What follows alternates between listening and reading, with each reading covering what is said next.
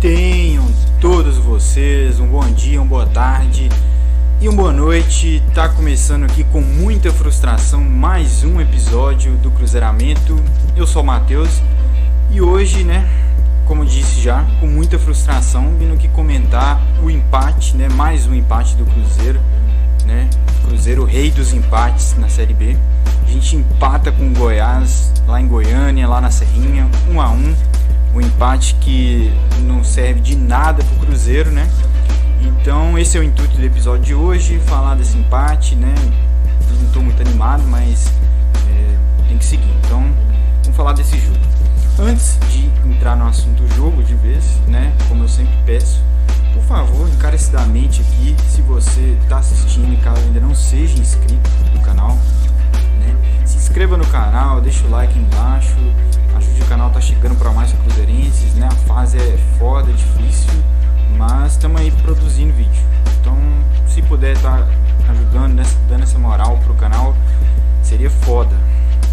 E, cara, dito isso, né? Eu não tenho mais nenhum recado a dizer. Já posso falar totalmente da partida. E assim, uma partida que que né, veio depois daquele jogo de Alagoas, no jogo que na minha visão, a gente foi melhor que o CRB, né? Então, e eu fiquei frustrado pra caramba de não ter de não ter vindo a vitória aquele jogo. Acho que seria imprescindível assim para para o Cruzeiro, se o Cruzeiro realmente quisesse dar uma arrancada e tal, né? E empatou contra o CRB e foi para esse jogo contra o Goiás, de novo com o mesmo cenário, né? um time que está lá no G4, né? um jogo fora de casa e um resultado que em tempos normais, né, talvez não, não, seria um resultado ruim, mas é como eu já cansei de falar, o Cruzeiro entrou no campeonato muito atrasado, muito atrasado, então a gente não tem mais o direito de perder pontos, deixar ponto para trás, né? E hoje a gente deixou. Luxemburgo muda a escalação, né? ele teria que mudar já, como eu falei no pré-jogo, tirar o Flávio que está suspenso, né? Tinha dúvida de como ele ia mandar o Cruzeiro, né? A gente ia ter o retorno do Cáceres, que a gente não sabia se ele ia poder começar e tal. Acabou que ele começou, né? Com isso o Rômulo não precisou ser lateral direito. A gente joga com o Rômulo e Adriano de volante, né? E também temos o, o, uma mudança no ataque, né? Que é a, a entrada do, do Rafael Sobes, no lugar do Thiago. Não sei ao certo que o Lucha quis fazer com essa mexida, né? Alguns especulam que tentar jogar mais com a bola no chão, é, porque a zaga do Goiás é alta, enfim. É, não concordei muito. Eu não acho que. Acho que já passou da fase do Sobe ser titular. Acho que né, está claro já nessa altura do campeonato. Está claro que não dá, não tem condições nenhumas né, de ser titular. E fora isso, o time o que vinha jogando, né? E o primeiro tempo ruim de do, dos dois times, assim, um tempo que teve pouquíssimas finalizações. O Cruzeiro já perde o Bruno José logo de cara, assim, o que prejudica todo um esquema, toda uma estrutura que o Cruzeiro montou para essa partida, né? O Cruzeiro estava jogando até a saída do Bruno José de, de, forma um pouco reativa, né? Com as linhas mais baixas, esperando o Goiás e saindo em velocidade, né? É, essa era, era a grande estratégia do Cruzeiro para hoje. E com essa saída do Bruno José, a gente poderia manter estrutura né, de dois pontas, o Ney de um lado e o Bruno José do outro. A gente poderia manter. Não sei o que aconteceu, não sei o que se passava na cabeça do Lucha, né? Ele não pensou igual a mim, né? Ele pensou em colocar o Marcinho, que é um cara que não joga ali naquela posição que ele jogou, né? Ele é um cara que joga mais centralizado e acabou que entrou ali na beirada de campo, fazendo esse corredor do lado que não é a dele. O Cruzeiro ficou manco, né? O Cruzeiro ficou muito prejudicado com com essa alteração, além de ter um Marcinho pouco né, ofensivo, pouco, pouco inspirado para jogar ali no corredor, e o Sobis que dispensa comentários, né? Não dá, não dá. O cara não, não acerta nada, não toma uma decisão correta no jogo, impressionante. Né? Eu tive esperança que, que o Luxemburgo pudesse de repente né, consertar o time no intervalo. Ele tem essa característica né, de, alterações no intervalo e tal, e ele é, vinha fazendo alterações pontuais nos jogos do Cruzeiro, né? Que alguns ele coloca jogadores que, que nos dão a vitória, inclusive. E eu tinha essa esperança, né? Acaba que a gente volta sem alterações. E jogamos 9, 10 minutos com o mesmo time, né? Precisou de mais 9, 10 minutos daquela daquele marasmo ali que dava aquele jogo do Cruzeiro. A estratégia, a formação tática, tudo uma confusão. Luxemburgo resolve agir, coloca o Thiago e o Claudinho, e a partir daí o jogo do Cruzeiro melhora, né? não melhora a ponto do time né, ganhar a partida, mas melhora a nível do Cruzeiro apresentar mais repertório ofensivo. Né? Queria falar do Claudinho, que foi pouco falado na transmissão e às vezes passa batido, mas foi uma partida muito boa do Claudinho no segundo tempo.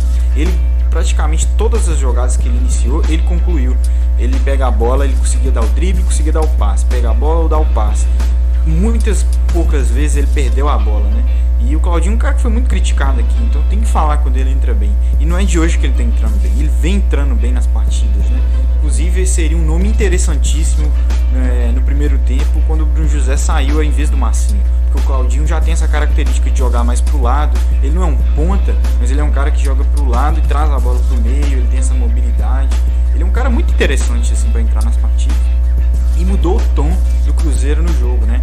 Tanto que a jogada do gol, né, o gol do Thiago, quem começa é o Claudinho no contra-ataque. Né? O Claudinho já sai driblando lá na defesa, já vai conduzindo a bola, ele conduz a bola muito bem, né? Já acha o Elton que aí o Elton conduz a bola também e acha o Thiago na cara do gol. O Thiago vai lá e só completa, né? Então um gol assim bonito do Cruzeiro, um gol de contra-ataque, um gol que honra com a estratégia que o Cruzeiro tinha, né? No início de tudo, quando o time entrou em campo, né? E o Luxemburgo fez essas alterações que deram resultado, né? Eu acho que foi foram os dois, né? Thiago e Claudinho, os dois estavam envolvidos no gol. Cruzeiro, quando entra o Claudinho e o Thiago, ele troca um pouco a formação, né? Ele esquece um pouco essa coisa de dois pontas e tal, começa a jogar num 4-4-2 classicão, né? Daqueles ali, é, bem Luxemburgo nos 90 mesmo, que é com dois meias, né? Com Claudinho e o Marcinho abertos como meias e um pouco mais centralizado, mas fazendo a dupla de ataque, o Ney com o Thiago, né? E dessa forma o Cruzeiro se acha na partida, pelo menos um pouco, né? Não finalizou tanto depois do gol, né? Fez o gol já leve, inclusive, o empate. E depois a gente não produz tanto, a gente produziu só mais uma chance ali com o Claudinho. Finalzinho, que depois o Thiago perde, mas já estava impedido. E no mais foi isso. Não foi um jogo assim.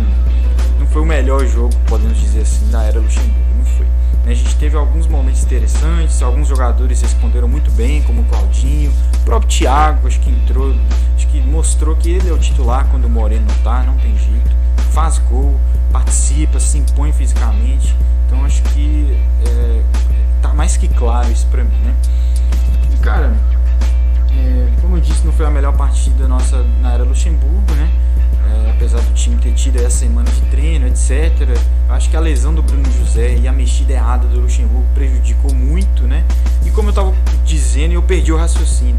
Eu acho que o ponto que, a, que eu destaco dessa partida é a performance individual de alguns jogadores como Claudinho e Thiago, né, que mostra que talvez se tivesse entrado antes do que entraram, acho que poderia o resultado do jogo poderia ter sido diferente. Se naquele primeiro tempo a gente já investe no Claudinho, de repente a gente já começa com o Thiago, né, a gente já mantém aí um, um pouco a estrutura do time que vinha jogando, que é com esse centroavante de referência. Acho que infelizmente o Lucha pecou nisso quando ele resolveu agir ali no segundo tempo. O Cruzeiro faz o gol, mas leva e depois não, não tem força para reagir.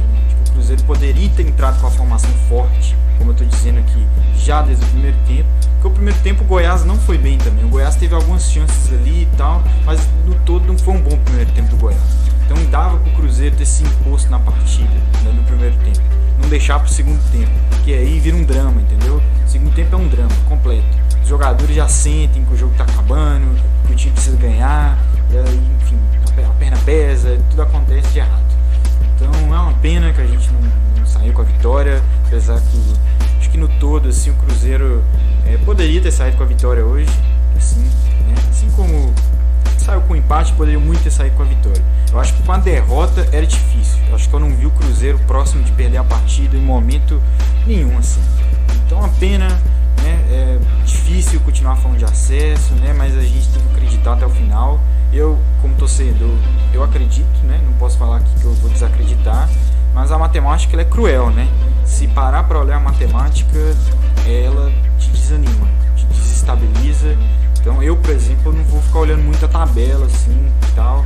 Eu, eu acho que rebaixamento não vai ser pra gente. Eu acho que esse time aí não, não briga pra não cair. Né? não é essa. Agora a questão de subir realmente é complicada. E fica aqui, né? Eu endosso as críticas que muitos já fizeram. Eu ainda não tinha feito assim, essa crítica específica falando em vídeo. Vou falar aqui no episódio de hoje, né? Que acho que ficou claro para todo mundo que talvez, né, se a gente tivesse um do Luxemburgo com 5, 6, 7 rodadas aí né, antes, que talvez a gente pudesse estar lá em cima. O Cruzeiro é competitivo, a gente competiu bem contra o CRB, bem contra o Goiás, bem contra o Brusque, né, contra times que estavam lá em cima, Sampaio, Náutico, né? Então o Cruzeiro hoje é um time forte, é um time que está competindo na Série B. Só que o problema é que a gente entrou muito tarde, então a gente tem muito chão para correr para chegar lá no G4, né? Mas infelizmente a curto prazo é complicado. É complicado, mas a gente tem que continuar acreditando. Né? Parecendo jogador falando, mas é bem isso mesmo. Nosso próximo jogo vai ser com público, né, na Arena do Jacaré, sábado. Dois jogos seguidos em casa agora para ver se a gente ganha. E eu acho que até para torcedores assim como eu que acreditam até o final e tal, que né, tem aquele 1%, então vamos, vamos apegar esse 1%. Eu acho que até para mim fica claro que esses dois jogos são total um termômetro, total se a gente não fizer seis pontos nesses jogos em casa, realmente acho que vai começar a virar papo de maluco ficar falando de acesso. A gente tem que buscar em casa esses seis pontos. É obrigação para continuar sonhando, para continuar mantendo esse discurso, né? Então vamos ver como o time vai se sair. Acho que a gente deve ter o retorno do Moreno aí pelo menos pro segundo jogo em casa, pro primeiro acho que é muito difícil. Então vamos ver como as coisas vão caminhando. Esse episódio está chegando ao fim, né? Eu queria comentar apenas essa partida contra o Goiás. Eu agradeço a você que ouviu aqui, que tenha ouvido os episódios, tenha visto os vídeos, né? Tenha acompanhado o que eu tenho postado. É, muito obrigado mesmo. É, e para quem não é inscrito ainda, que chegou até aqui, caso não seja inscrito, novamente eu peço que se inscrever no canal, ajudar o cruzeiramento. E é isso, até a próxima e tchau.